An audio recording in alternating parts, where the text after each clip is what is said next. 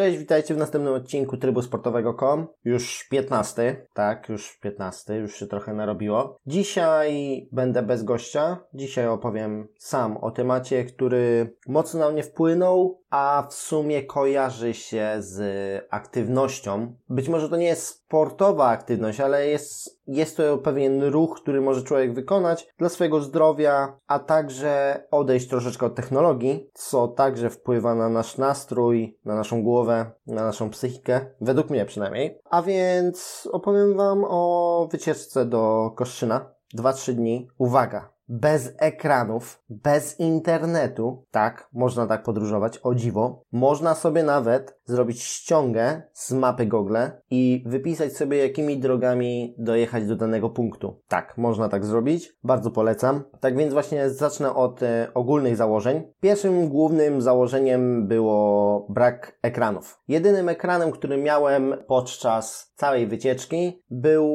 ekran w samochodzie, ale niestety nie da się go wyłączyć, a może i w sumie stety. Więc to był jedyny ekran, który miałem i te niebieskie światło. Dużo też słucham muzyki. Mogłem obejść troszeczkę to i mogłem użyć jakiegoś odtwarzacza MP3, który miałby lub by nie miał wyświetlacza, ale nie chciałem tego robić, więc drugim ogólnym założeniem było to, by było bez muzyki. Kiedyś czytałem, że był taki eksperyment, nazwijmy to, że dzieciaki nie potrafiły, dzieciaki, no młodzież od 12 do 18 roku życia nie potrafiła funkcjonować bez telefonu, bez internetu, bez muzyki 24 godziny i podobno wiele osób z tam chyba z ponad setki tych dzieciaków miało później jakieś problemy związane z tym, wydarzeniem w ich życiu. A oczywiście większość od razu wróciła do, do ekranów, do internetu, do muzyki. Niemniej chciałem sam na sobie sprawdzić, jak to, jak to wygląda. Czy można poznać park, bo celem było właśnie zapoznanie się z naturą, jakieś, jakieś zobaczenie nowego parku, jakiegoś miejsca, gdzie nie byłem, odcięcie się od tego miasta, od tej, tak, od, od, od miasta e, i doznać natury. Doznać natury, po prostu poczuć, e, spróbować mieć tą namiastkę, którą czasami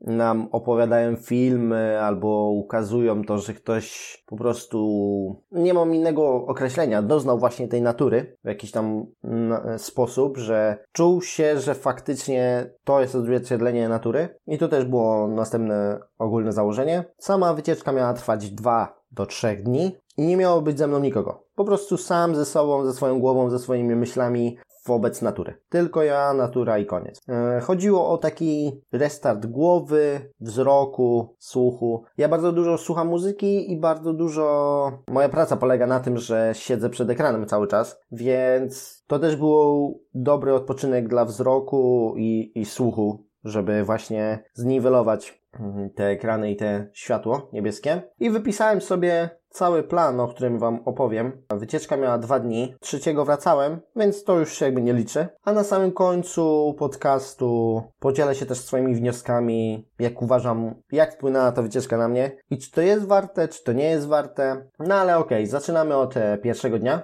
Niestety przyjechałem dopiero o 16 na miejsce mieszkania, które wynająłem. Tak, można by tak powiedzieć, że to mieszkanie było całe. Oczywiście dam link do, do, do miejsca, w którym e, spałem, bo po prostu było było naprawdę świetne, tanie, a pani Róża, która była osobą, która zarządzała tą nieruchomością, widać było, że zależy jej na, na, na kliencie, więc bardzo polecam tamto miejsce. I oczywiście link będzie w opisie odcinka. No i tak, tak jak mówiłem, przyjazd e, o 16 i pierwsze co po otrzymaniu już kluczy, to pojechanie do parku zwanym ujście warty. I pierwsze, co zobaczyłem w samym jakby biurze parku, te biuro było już zamknięte, no bo było po, bo ja wiem, po 17, a biuro było do 15, no ale niemniej przynajmniej wziąłem sobie informator turystyczny stamtąd, co naprawdę się przydało, bo mapka w informatorze może nie jest jakoś mega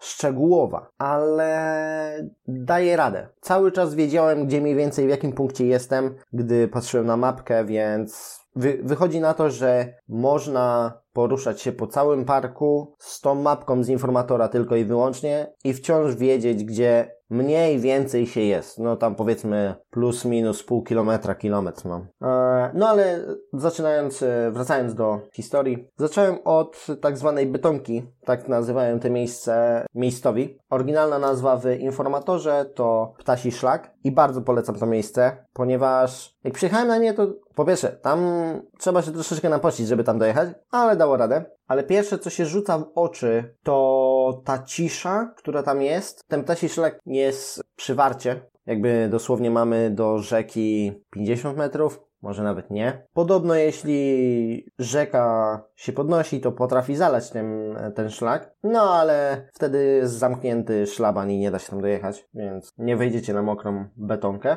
I najlepsze w tym ptaki, ptasim szlaku było to, że idzie się tym faktycznie taką ścieżką betonową i dosłownie 50, 100 no 150 to jest maks, maks metrów od ciebie jest milion, ale to dosłownie milion gatunków ptaków przeróżnych. Ja nie jestem ornitologiem, więc ja się totalnie nie znam, ale są też tablice, które informują, jakie ptaki można spotkać, jak wyglądają i tak dalej więc można je dostrzec, te konkretne typy ptaków. I można tam też spotkać na trasie właśnie ornitologów czy fotografów, którzy obserwują te ptaki na, na co dzień, robią im też zdjęcia. Ja, jako człowiek z, z miasta typowo, mm, mieszczą taki, miałem strasznie Miałem dziwne uczucie, że jestem wśród natury, która po prostu sobie żyje obok. Jakby ja mogę po prostu iść jak w jakimś zoo i sobie to zobaczyć, pomimo, że tam nie ma żadnych klatek, nie ma jakichś ścian z szyb. Jest to takie naturalne miejsce, w którym to w sumie ja jestem bardziej nienaturalny niż wszystko dookoła. Na, najłatwiej byłoby to wytłumaczyć, że dla mnie to było wyobrażenie sobie samej natury, że jeśli miałbym wyobrazić sobie taką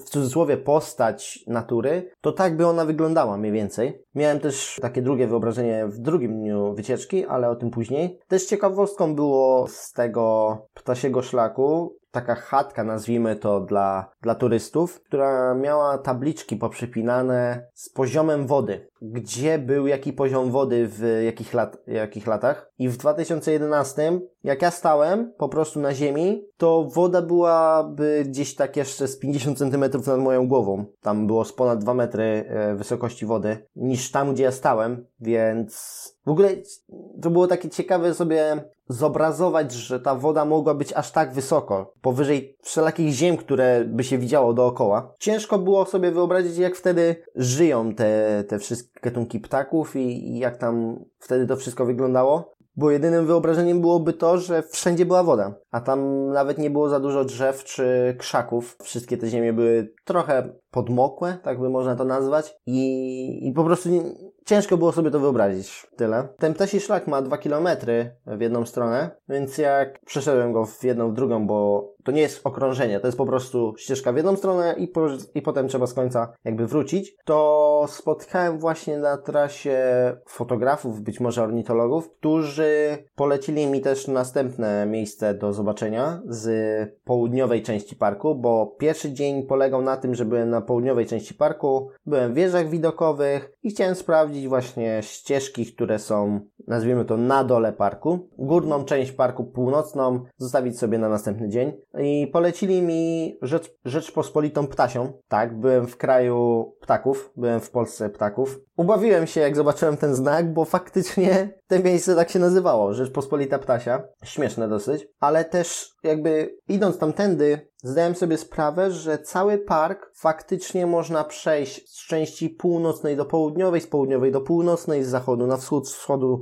na zachód, ale trzeba byłoby mieć naprawdę dużo czasu i mieć do, dosyć dobrą kondycję, także, nie wiem, dwie pary butów, może dwie pary skarpet albo więcej, żeby to wszystko przejść, bo było tam, bo można byłoby chodzić naprawdę wiele dziesiąt kilometrów, może nawet set, żeby przejść wszystkie te ścieżki, które są w tym całym parku. Oczywiście nie, już nie uwzględnione w informatorze, ale po prostu drogi, które są gdzieś tam wydeptane, wyjeżdżone, mniej oficjalne. No i tak się w sumie skończył pierwszy dzień podróży, jako właśnie przejrzeniem sobie kilku miejsc widokowych i tych dwóch szlaków. Jako, że było już późno, to nie mogłem zobaczyć jeszcze jednego miejsca, które polecili mi miejscowi. To był wał południowy. No ale już nie, już nie byłem w stanie go zobaczyć, bo już zachodziło słońce, jak wracałem z Rzeczypospolitej Ptasiej, więc nie było szans. Na drugi dzień około 11 już byłem, zaplanowałem sobie, że od 11 mniej więcej do mniej więcej 20-21 będę gdzieś w trasie, jakby to można nazwać. I założyłem sobie, że przejrzę muzeum, twierdzy w Koszczynie, tak zwane Stare Miasto oraz północną część właśnie parku. No i zacząłem od Muzeum Twierdzy. Znajduje się, samo miasto Koszczyn znajduje się przy samej granicy niemieckiej, przy Warcie i Odrze. Z automatu te Stare Miasto, które było kiedyś, w sumie jakby można powiedzieć nie ma do końca, znajduje się przy samej granicy i pierwsze co mnie najbardziej uderzyło w tym muzeum to nie brak wszystkich tych zabudowań, bo jeszcze o tym nie wiedziałem, jak wtedy wszedłem do tego, e, do tego muzeum, tylko historia Wąkatego. To był przyjaciel Fran Fryderyka II, syna Fryderyka I, no i nie chcę za dużo spoilerować, no to jako, że Fryderyk II z Wąkatem zrobili pewną rzecz i tak wściekli ojca Fryderyka, że nakazał karę śmierci. Jako, że Rada, z tego co mi się kojarzy, wojskowa zakazała ojcu zabić syna, to zabili tylko Wąkatego, jako, ale karą dla Fryderyka II było to, że musiał patrzeć, jak jego przyjaciel Wąkate e, umiera. Drugim takim najmocniejszym wpływem na mnie, jakby e, tym, co mnie najbardziej zaskoczyło, było wejście do bastionu Filipa. To tam kosztuje 8 zł za osobę. Zdecydowanie warto. Jest bardzo dużo historii o, o całym Kostrzynie, o całej jego historii od set lat, więc warto. I właśnie to, że jak ja przechodziłem po tym starym mieście, to jakby tam nie, niemal już nic nie było. Tam były naprawdę już szczątki ruin, nawet bym mógł powiedzieć, że nie same ruiny, co szczątki ich. I właśnie to, że w miejscu, gdzie miał być ogromny rynek, miało być o, multum kiedyś budynków, e, jeszcze przed II wojną światową, to nie ma tam już nic. Tam nawet nie ma, nie ma tam nawet, człowiek nie jest sobie nawet w stanie wyobrazić, że tam coś kiedyś było. I dzięki temu, że te zdjęcia kiedyś zostały sprzed II wojny światowej, e, to można zobaczyć, jak to wyglądało i jak pięknym miastem ten Koszczyn był przynajmniej te stare miasto. I też na zdjęciu jest pokazana taka ogromna fontanna, która stała na rynku, na środku rynku. I w tym miejscu teraz jest posadzony krzak. I to tak, jak się to zobaczy na tych zdjęciach, a później się wróci do tego miejsca, to jest to troszeczkę takie, można powiedzieć, zabawne, że teraz jest tam tylko krzak, a kiedyś tam tętniło życie i było multum ludzi i, i, i były budynki i tak dalej, a teraz jest sama natura. W ogóle sama historia też Fryderyka I i II, ojca i syna. Później ten syn przejął też numer pierwszy po ojcu. Bardzo ciekawa, warto, zresztą cały ten okres właśnie ich dwóch mnie najbardziej zainteresował. Historie już gdzieś tam drugiej wojny już mnie tak aż nie interesowały, więc się w nie tak mocno nie zagłębiałem, ale tym, co naprawdę, naprawdę, naprawdę już mi po prostu zniszczyło głowę, to było nakazanie przez Fryderyka I melioracji warty. Melioracji, czyli można byłoby to najłatwiej powiedzieć, zmiany biegu rzeki, żeby Warta i Odra nie płynęły z, z, jednej strony miasta, żeby nie zalewało miasta, tylko z dwóch stron, że nawet jeśli te rzeki wyleją, to te miasto dalej będzie niezalane i już teraz nie pamiętam, a też nie chcę, żeby jakiś tam historyk zastrzelił niedługo. Wydaje mi się, że to były lata 1600-1700 i w tamtych czasach, żeby zmienić bieg rzeki, to nawet teraz trudno jest o tym pomyśleć, że a wiecie co, yy, zmieńmy bieg rzeki Odry. No tak sobie teraz zmienimy, co, co wy na to, nie? Że na przykład nie będzie płynęła na wprost, tylko po prostu 3 km w prawo i dopiero wtedy w lewo, takim okręgiem jakby całe miasto. Nie będzie przypływała przez miasto, tylko dookoła. I to jest to jest nawet trudne do wyobrażenia sobie, że tak mogło być, że w tamtych czasach w ogóle byli w stanie tego dokonać. To naprawdę, jak się tak wyobrazi to, jak się jest w tym miejscu, widzi się tą naprawdę szeroką rzekę i ma się sobie wyobrazić, że to człowiek zmienił bieg tej rzeki, to jest takie wow. To jest zaskakujące i fascynujące zarazem. Także z historii Koszczyna, no tu też nie chcę jakoś tam bardzo dużo opowiadać o tym, ale kiedyś Koszczyn było wiele większym obszarowo miał jedną część miasta teraźniejszego już niemieckiego, później było te stare miasto, było nowe miasto i jeszcze dalsza część następnego miasteczka w Polsce teraźniejszej, gdzie był jeszcze wtedy tramwaj, gdzie teraz jak się jedzie po tych drogach, czy idzie po nich, nawet nie ma śladu tych torów, nie ma nic po tych torach, a na zdjęciach ten tramwaj jest, więc e, jest też wideo, jak ten tramwaj mniej więcej je, jeździł. To też jest e, ciekawe. I też jak kiedyś wyglądało miasto, właśnie, że jedzie samochód, przykładowo na ulicy, jest zdjęcie z tego miejsca i też pokazane zdjęcie sprzed tam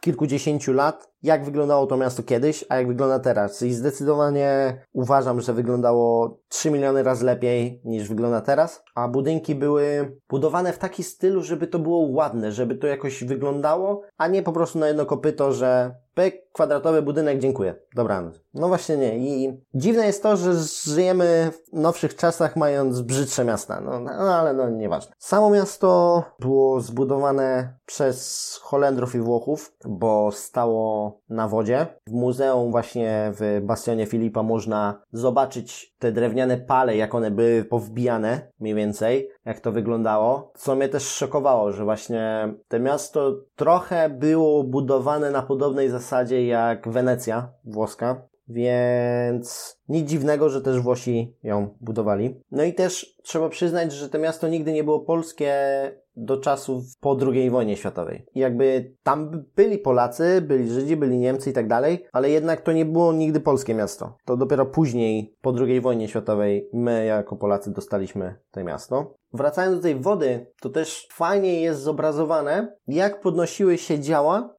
jak podnosiła się też woda z czasem. O co chodzi? Chodzi o to, że poziom wody szedł do góry, tam z czasem po prostu lata mijały i ta woda szła ciągle do góry trochę, więc też okna w twierdzy się, można byłoby to tak śmiesznie powiedzieć, podnosiły wraz z działami. No i też zmniejszało się miejsce, nazwijmy to pod ziemią do mieszkania w e, Starym Mieście. Dziwnie to brzmi, ale po prostu zmniejszało się, zmniejszała się ilość miejsca do zamieszkania z poziomem wody. Najłatwiej byłoby to tak powiedzieć. Pominę też e, historię bitw o to miasto i tego, co się z nim stało podczas tych bitw. Hmm, nadmienię, że była tam po prostu taka dosyć długa bitwa, 30-letnia. Miasto oczywiście spłonęło. To pomijam, bo też za dużo spoilerów, to też niedobrze, a chciałbym, żebyście sami pojechali, sami zweryfikowali i sami dowiedzieli się o, o tej poniekąd ciekawej historii właśnie tego miasta, bo naprawdę to było interesujące o tym wszystkim się dowiadywać. Taka ciekawostka z tamtych czasów. Jeden z władców nakazał, żeby zrobić mu mapę tego regionu dookoła mniej więcej. I z tego, co powiedział mi pan oprowadzający mnie po muzeum, stwierdził, że kiedyś weryfikowali to pracownicy muzeum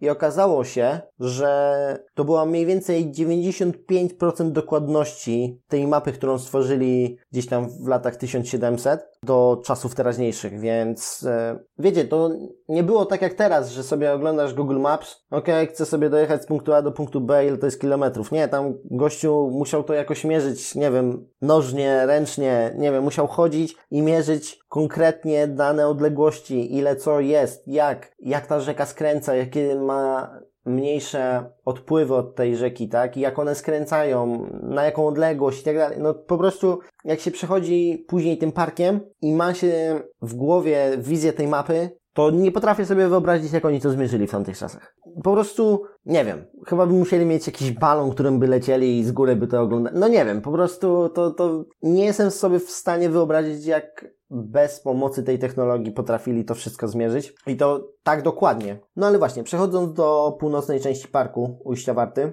bardzo polecam Czerwony Szlak. No po prostu jest nieziemski, cudowny i chyba, no ja jestem z miasta, więc ja jestem taki typ, typowo mieszczuch, ale dla mnie to było miejsce, które było najbardziej naturalnym miejscem, jakie, w jakim kiedykolwiek byłem. Jakby e, ten czerwony szlak, e, on składa się z tylko 3 kilometrów, co prawda, ale przez jeden kilometr idzie się po takiej kładce drewnianej i ta kładka drewniana jest totalnie w samym środku lasu. wybudowana, postawiona. I jak się nią idzie, to ma się takie uczucie trochę także strachu, bo w tych lasach tam są dziki, są różne zwierzęta, lisy i tak dalej. I masz takie uczucie, kurczę, mam tylko do przodu albo do tyłu mogę iść. Nie mogę nigdzie zejść w lewo, w prawo, bo tam już są takie podmokłe tereny. Więc jak wpadnie tu mi dzik, to co zrobię?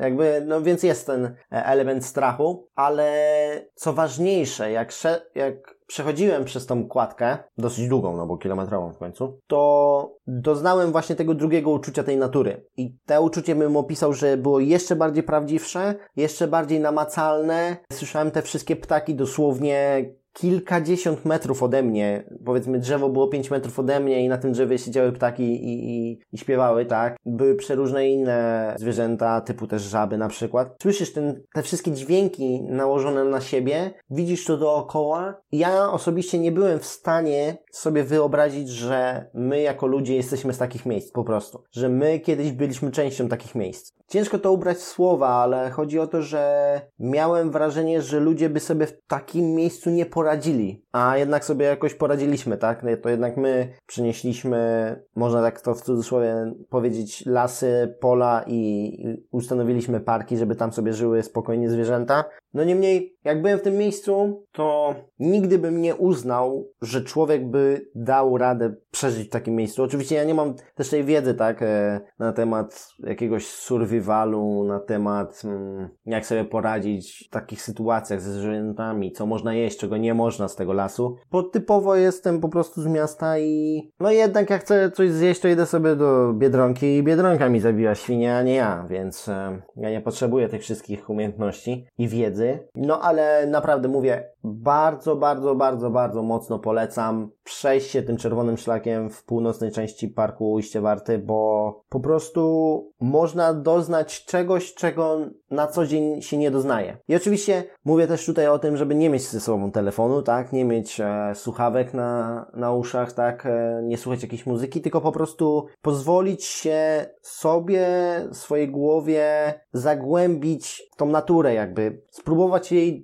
poczuć, doznać, wtedy to wszystko ma, ma sens. Być może też to było dużo mocniejsze u mnie, bo byłem sam. Być może gdybym był z kimś, jedną osobą czy całą grupą, to być może byśmy przegadali sobie te miejsce i ono by na mnie w ogóle nie wpłynęło. Ale jako, że byłem sam, otoczony tymi właśnie tą naturą, tymi dźwiękami, tym wiatrem przelatującym pomiędzy tymi drzewami, tą wilgotnością, którą można było czuć po prostu i tą mieszanką emocji, to może dlatego tak to mi zostało w głowie.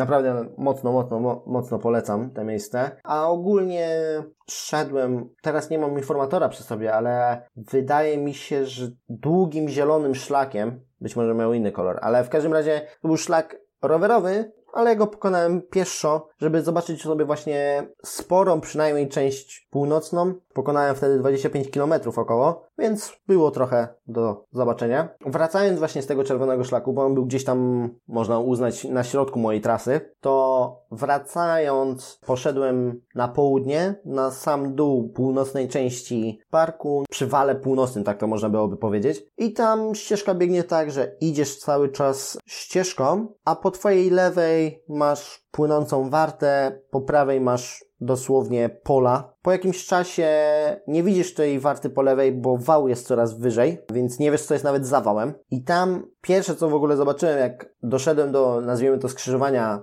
ścieżek przy tym wale północnym, było stado dzików, które przebiegło. Na szczęście z drugiej strony warty. No i tak jak mówię, ja nie mam tej wiedzy, jak się zachować przy, przy zwierzętach, gdyby mnie ewentualnie zaatakowały albo chciały zaatakować, więc tutaj miałem strach, tutaj się czułem zagrożony, można tak to powiedzieć. Pomimo, że dzieliła mnie rzeka, która no, była głęboka, na pewno szeroka, te dziki by jej nie pokonały, tym bardziej tam było całe stado z młodymi i widziałem jak biegną. Jak ja wyszedłem właśnie na te skrzyżowanie, to zobaczyłem jak biegną te dziki i miałem taką, nie wiem, no głupią myśl, że, że może biegną gdzieś na jakiś most, który można przejść na drugą stronę i mnie zaatakują. Mówię, po prostu śmieszne, głupie. Teraz mogę się z tego śmiać, ale w tamtym momencie, jak miałem do przejścia tym wałem północnym z dobre 10 kilometrów, no gdzieś tak. I nie było drogi w sumie ucieczki ani w lewo, ani w prawo, tylko przód, tył, to jak przez godzinę, tam powiedzmy przez 5 kilometrów masz ten wał jeszcze, który dosłownie obok ciebie jest, i nie wiesz, co jest za tym wałem, czy tam są jakieś zwierzęta, czy nie, to masz takie uczucie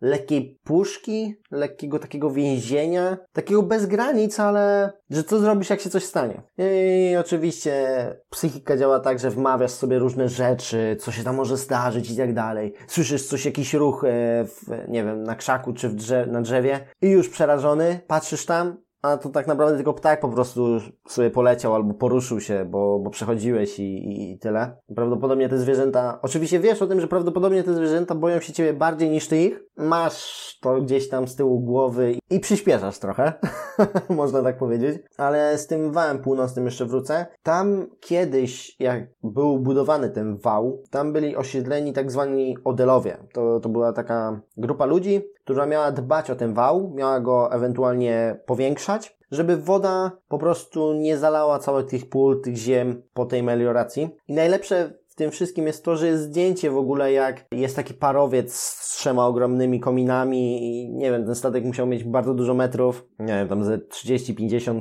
ciężko powiedzieć, i płynął przez tą rzekę tamtych czasach, więc to, to pokazywało, jak musiała być głęboka ta rzeka i też jaki ruch w ogóle był w tamtych czasach. No i właśnie ci Odelowie też sobie wymyślili świetny sposób na zarobek, taki, żeby sobie otworzyć hostele, hotele, tak to można by nazwać, jakieś tawerny. No i kapitanowie na przykład statków albo po prostu marynarze zatrzymywali się na nocleg, wypili sobie kilka piw i przy okazji wykonywania jednej pracy, z której zarabiali, mieli też sposób na drugi zarobek, więc niezłe to było. No i też właśnie ci Odelowie byli co jakiś czas umieszczeni przy tym wale. Jakby nie, nie, nie było cały czas tych domów, tylko co jakiś czas. I świetne było to, że te małe zlepki kilku budynków, dwóch, trzech maksymalnie, miały nazwy miast z Ameryki, typu Nowy Jork i tak dalej, więc e, świetne to było, taka, taka ciekawostka.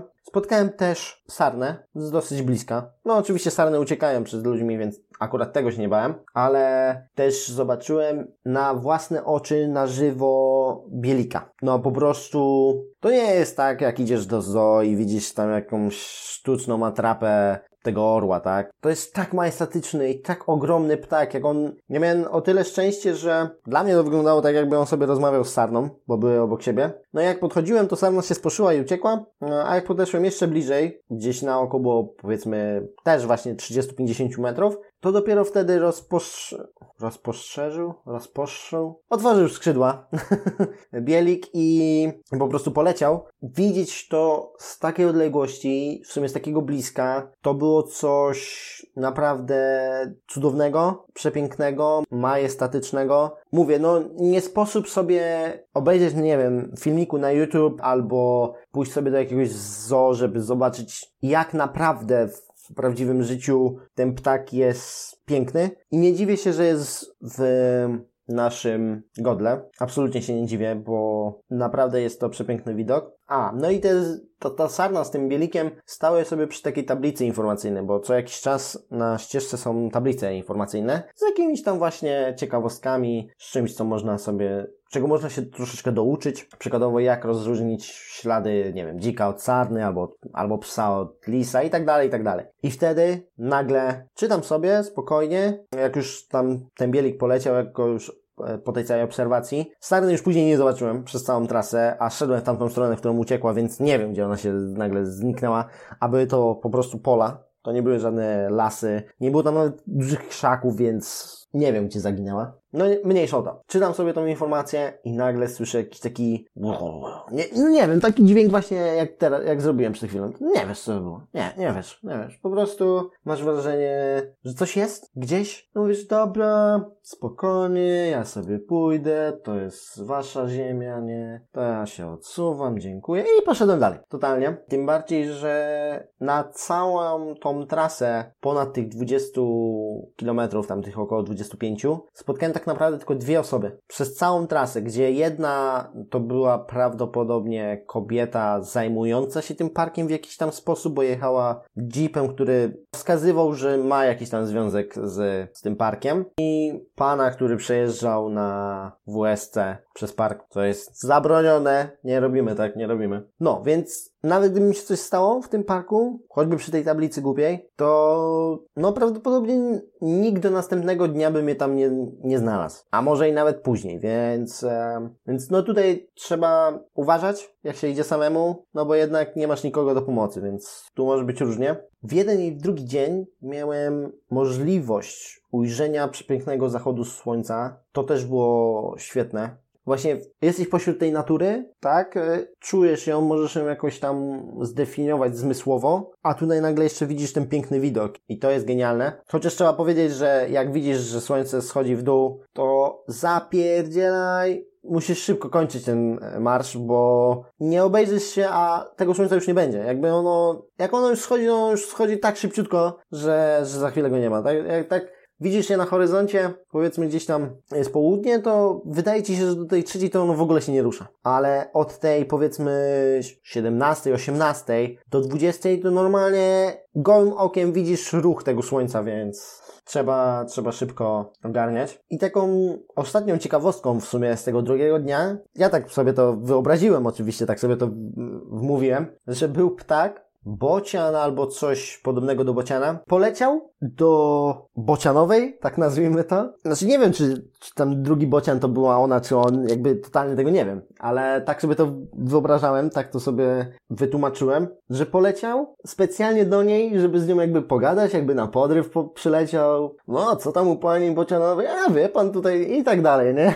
Y, to było dosyć e, zabawne. No i co? I tak właśnie się skończyła wycieczka. Wróciłem później samochodem do, do miejsca, w którym tam spałem i na następny dzień zastanawiałem się, czy pojechać właśnie do, nie, do strony niemieckiej, do tej jeszcze dalszej części Starego Koszczyna, bo podobno tam twierdza jest w bardzo dobrym stanie, gdzie można zobaczyć, jak to faktycznie wyglądało kiedyś. Ze znaków w polskim Starym Mieście Koszczyna w tym muzeum wynikało, że można byłoby tam płacić złotówkami i można byłoby po polsku się dogadać. Nie wiem, nie sprawdzałem. Jeśli ktoś ma takie informacje, to może napisać. Niemniej, jakie wnioski wyniknęły z tej całej podróży? Pierwsze co, że wyszło taniej niż myślałem. Dwa dni takiego podróżowania, no trzy, kosztowały mnie z około 170-180 zł plus paliwo, więc nie wydaje się to jakąś horrendalną sumą. Drugim wnioskiem to jest założyć większy kilometraż niż myśli się, że się pokona. Jakby prawdopodobnie pokonasz większy i warto też przez to mieć coś do stóp, żeby te stopy się nie pociły, albo mieć dwie pary skarpet, czy mieć jakąś parę inną butów do zmiany, żeby nie nabyć, się, nie nabyć tych odcisków, bo jednak po 25 kilometrach te odciski czasami potrafią się pojawić. Zwłaszcza, że idzie się po ścieżkach piaszczystych, można byłoby tak, tak to nazwać. No i ten gdzieś tam piasek, kamienie potrafią wejść do buta i no jak masz tą spoconą stopę też po tylu kilometrach, to możesz nie czuć, że, że już tam coś masz, a później zatrzymujesz się na jakąś chwilę przerwy, żeby coś zjeść, coś się napić i okazuje się, że o kurczę, nie? A tu mnie już boli, a tutaj już mam jakieś bąble. Trzecie to oczywiście, to jest dla mnie mocna, mo, mocny wniosek, żebym douczył się właśnie z informacji, jak się zachować w momencie kontaktu ze zwierzętami na trasie. Że, nie wiem, wyskakuje mi dzik i co mam zrobić, jak mi wyskoczy dzik? Albo lepiej, jak w ogóle na mnie biegnie, to już w ogóle A co zrobić, jak lis wyjdzie? No, milion różnych takich właśnie sytuacji, które mogą się zdarzyć gdzieś właśnie w parkach, gdzieś w lasach. Wziąć też coś do pierwszej pomocy. Co prawda nic mi się nie stało na tej trasie, ale w sumie nie pomyślałem o tym, żeby zabrać coś ze sobą, jakąś wodę utlenioną, jakiś bandaż, plaster, coś takiego. Mm, do tego ewentualnie jakiś nóż, żeby móc jakoś rozciąć bandaż albo, albo może się przydać do, do czegoś w razie W, więc to też. No i taka opcja według mnie to wzięcie jakiejś flary albo czegoś, co będzie się świeciło, albo da znać, gdzie jesteś. No bo jeśli by coś ci się stało, powiedzmy, nie wiem, idziesz ścieżką, pośliznąłeś się, spadłeś gdzieś w dół, uderzyłeś jakieś drzewo, złamałeś nogę i nie możesz iść, a jesteś sam, no to dobrze jest, żebyś mógł jakoś z tych sytuacji wyjść, tak? Bo nawet jeśli będziesz miał telefon i powiedzmy, że nawet jeśli będziesz miał zasięg, o co nie jest wcale tak łatwo, prawdopodobnie, musisz też wiedzieć, gdzie jesteś w ogóle. Ta pomoc, która ma po ciebie przyjść, musi też wiedzieć, gdzie jesteś, mniej więcej w jakim kawałku e, tego parku, na jakiejś ścieżce. Co prawda z informatora, z tej mapki dałoby radę to wyczytać, dałoby radę powiedzieć, gdzie się jest, jeśli się cały czas kontrolowało tą drogę. Mm, no ale niemniej ułatwiłoby to na pewno przybycie pomocy. Następnym wnioskiem jest otóż informacja, że ja wiedziałem, że to będzie miało dobry wpływ na, na moją psychikę, na moją głowę, na, na odpoczęcie dla wzroku, dla słuchu, ale nie wiedziałem, że aż tak dobrą. Poczułem się naprawdę, nazwijmy to, spełniony, zrelaksowany. Pomimo tylu kilometrów nie byłem zmęczony jakoś psychicznie, tak? Tylko o, oczywiście byłem zmęczony fizycznie, ale jakby aspekt psychiczny y, głowy był mega zrelaksowany, więc, y, więc to było świetne. Pomimo tego właśnie miksu tego, tych wszystkich emocji, które doznałem, następnym wnioskiem było faktyczne czucie natury, że ja realnie doświadczyłem tej, tej jakiejś emocji, które są w tych filmach, jakichś opowiadaniach i tak dalej. Ciężko to opisać, trzeba to przeżyć, trzeba się jakby wczuć. Być może tam osoby pracujące w parkach czy lasach powiedzą mi, co ty bredzisz gościu? Się żyje całe życie w mieście i się idzie nagle, nazwijmy to w taką dzicz, to jest to takie namacalne, jakby można to tak powiedzieć. Zdecydowanie uważam, że powinienem robić to częściej. Tak myślę raz na kwartał, a przynajmniej raz na pół roku. Taki spokój od całej tej technologii. Ja też mam tak, że pracuję bardzo dużo przy, przy ekranach, tak, przy tym niebieskim świetle, więc potrzebuję też odpocząć od tego i widzę, jak dobry wpływ to ma. Poza tym ma to też wpływ naukowy, poznawczy na mnie, no bo jakby mogę pojechać do następnego innego jakiegoś parku albo jakiegoś miejsca, czy tam w góry, czy nad morze i tak dalej i dowiedzieć się coś o tym rejonie. Poczytać, podowiadywać się, porozmawiać z tymi ludźmi, którzy tam są. Jest to ciekawe też przeżycie właśnie. Można się dużo nauczyć. I też to, że to też mi dało właśnie do myślenia, że warto może czasami wyjść ze swojego jakby miasta, albo inaczej, wyjść z mieszkania i nie przejść się po prostu na spacer, nie pójść na trening, tylko pójść do muzeum, poczytać coś o historii swojego miasta,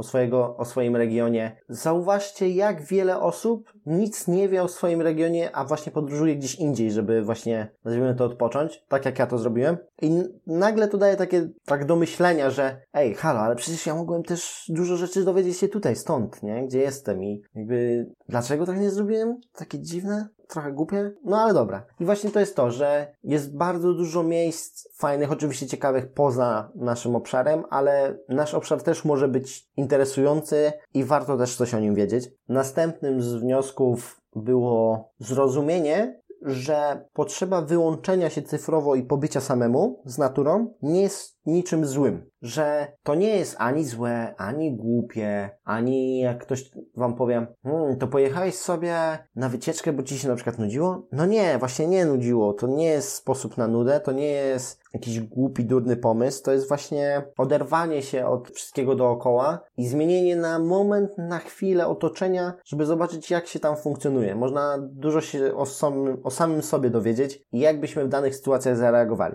Polecam sprawdzić to samemu samemu sobie. Też to pozwala przełamywać pewne nawyki. Ja mam taki bardzo zły nawyk jedzenia i oglądania jednocześnie, że jak idę sobie zrobić obiad i jak sobie go jem, to sobie włączę jakiś film. Albo no, czy na YouTubie, czy jakiś dłuższy, no nie ma tam znaczenia, ale że musi coś mi tu grać. I właśnie nagle się okazuje, że nie musi. Że nie musisz mieć ani muzyki, ani wideo, ani nic i równie dobrze możesz zjeść, nie wiem, przy książce, albo w ogóle po prostu wczuć się w to jedzenie i po prostu spróbować przeżyć i poznać wszystkie smaki tego jedzenia, zamiast oglądać ten film, a jeść po prostu tako. Takich nawyków może być więcej do przełamania i to też jest ciekawe, ale o dziwo, taki jeszcze inny wniosek, nie miałem żadnych takich myśli typu kim jestem, co bym chciał robić, po co to robię, co teraz robię, a może by trzeba było tak czy siak. Nie. Absolutnie nie miałem takich myśli, absolutnie byłem w chwili teraźniejszej, teraz w tym momencie doświadczałem wszystkiego, co jest dookoła i tyle. Jakby nie miałem nic, nic mi nie zaprzątało głowy. O taką można było to powiedzieć, że cały czas byłem na tej ścieżce, cały czas doświadczałem